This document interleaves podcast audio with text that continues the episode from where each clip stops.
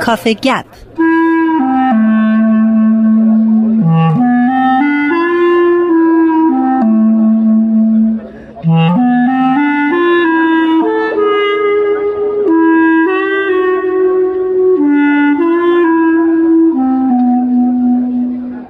رامان شکیب عزیز، خوشحالم میبینمت باز هم. منم همینطور، امیدوارم که روز خوبی داشته باشی. همچنین رامان، ما از هفته پیش داریم صحبت میکنیم در رابطه با سبک شعری هندی. تو توضیحاتی دادی در رابطه با اینکه سبک شعری هندی چجوری به وجود اومد، دلایل به وجود اومدنش، که پنج تا بود فکر میکنم، درسته؟ حدوداً پنج تا که میشد با هم ادغام هم بشه دیگه. بسیار خوب.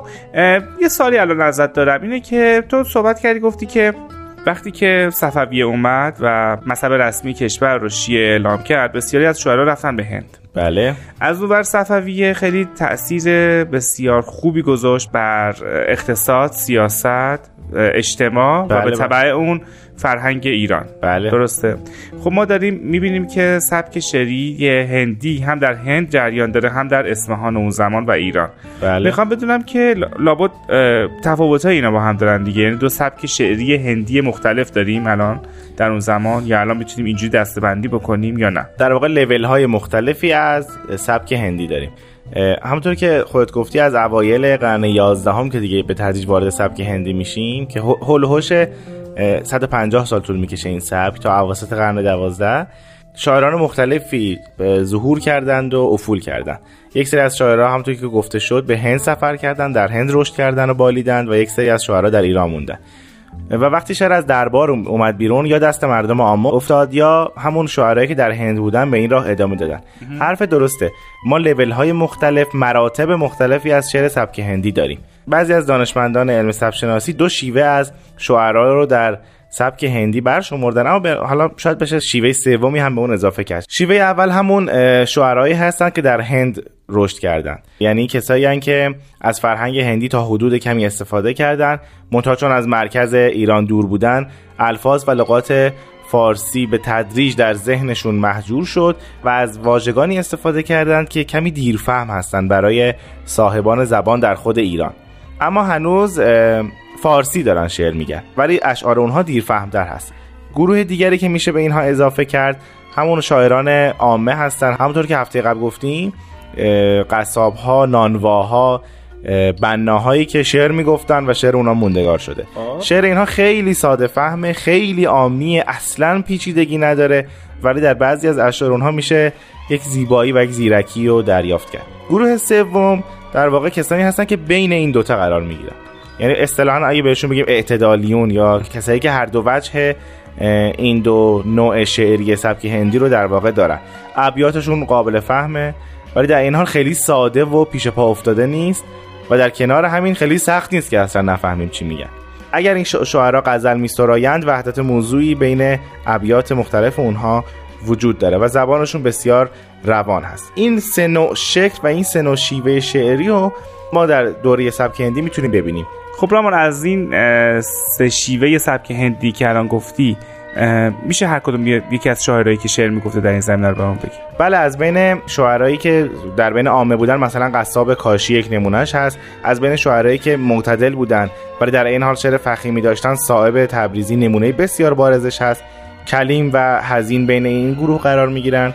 و از بین که شاعرانی که در هند زندگی میکردن و خیلی خیال انگیز شعر میگفتن، بیدل دهلوی در صدر قرار داره و میرزا جلال اصیل شهرستانی مثلا نمونه دیگرش هست. در واقع اینا شاعرایی بودن که همشون سبک هندی شعر میسرودن، ولی یکی به قدری سخت شعر میگفت که شاید خیلی دیرفهم بود، و دیگری خیلی ساده شعر میگفت، و دیگری میانه رو بود و شعرش از لذت خاصی برخوردار. خب حالا برسیم به ویژگی‌های سبک هندی که اون رو متمایز میکنه از سبک‌های دیگه.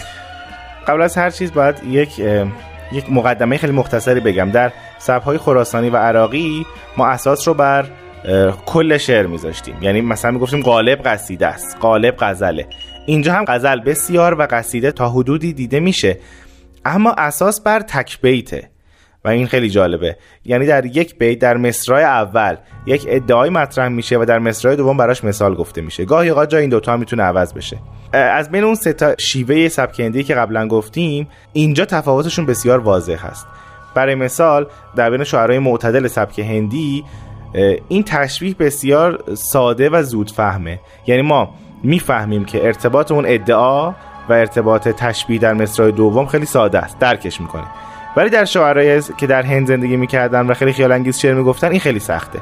برای نمونه صائب میگه با کمال احتیاج از خلق استغنا خوش است، یک ادعاست، یعنی در کمالی که احتیاج داری در واقع انقطاع و استغنا از خلق خیلی خوبه. حالا مثالش چی میشه؟ با دهان تشنه مردن بر لب دریا خوش است، یعنی با اینکه تشنه هستی لب دریا باشی در واقع استغنا داشته باشی. این خیلی مثالهای بارزی در سبک هندی داره این شیوه شعر گفتن.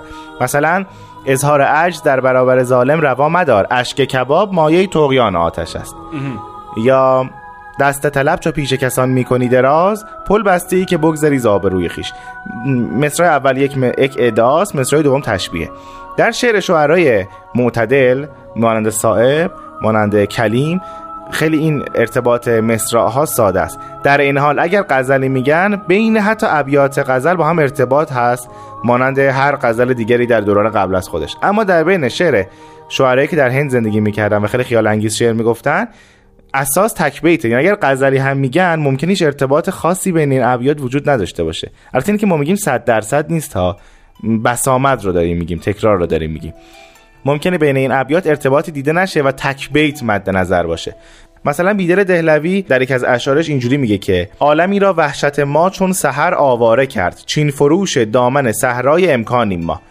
ممکنه این سخت نباشه، ولی یک مثال، یک تشبیه اینجا اومده که زیاد در گوش مخاطبان فارسی زبان نیست که یک فردی رو، یک انسانی رو به سحر تشبیه کنی از این جهت که سحر آواره است. آها. سحر، آواره بودن سحر رو میتونیم درک کنیم ها، یعنی سحر میان شب و روز قرار گرفته، تکلیفش رو نمیدونه. اما بسامد استعمالش در شعر شعرای فارسی زبان در ایران خیلی کمتره. یا اینکه در تقافل خانه ابروی او چین میکشیم، عمرها شد نقشبند طاق نسیانیم ما. در تقافل خانه ابروی یار، این تقافل خانه باز ترکیب ثقیله زره. بله بله بله، ترکیبیه که س... به قول شما ثقیل و سنگین هست در گوش مخاطب فارسی زبان در ایران. البته این به این دلیل نیست که صائب هم اینجوری شعر نگفته باشه که ما گفتیم نمونه بارز شعرای معتدل هست. مثلا در یکی از غزلیاتش صائب میگه دل آسوده ای داری مپرس از صبر و آرامم، نگین را در فلاخون مینهد بیتابی نامم. خب این بیت در ظاهر قضیه یه ذره ما رو دچار شوک میکنه، خیلی از واژه‌هاشو ممکن ندونیم، تازه بدونیم هم ممکن معنیشو نفهمیم. بنابراین در سبک هندی ما میبینیم در شعر شعرا هم سخت دیده میشه، هم ساده و هم معتدل. اما بسامد اونها که مد نظر باشه، در اشعار امثال بیدل دهلوی و قدسی ممکنه شعرهایی ببینیم که برای ما دیر فهم‌تر باشن. صائب خیلی زیباتر گفته و مثالهاش بسیار زیباتره و خب شاعرای عامه هم بودند که نیازی به تحقیق و تفحص در شعرشون دیده نمیشه. بسیار خب، مرسی رامان. ولی من فکر میکنم این تنها ویژگی سبک هندی نباشه. بله این اساس کار بود، ما ویژگی های دیگه در سبک هندی داریم پس... که باید اونها رو بررسی کنیم. آها. پس اگر اجازه بدی باقی ویژگی‌ها رو بذاریم برای بعد و دربارش بیشتر صحبت. بله حتما در خدمت. مرسی از تو، موفق باشی. خواهش میکنم.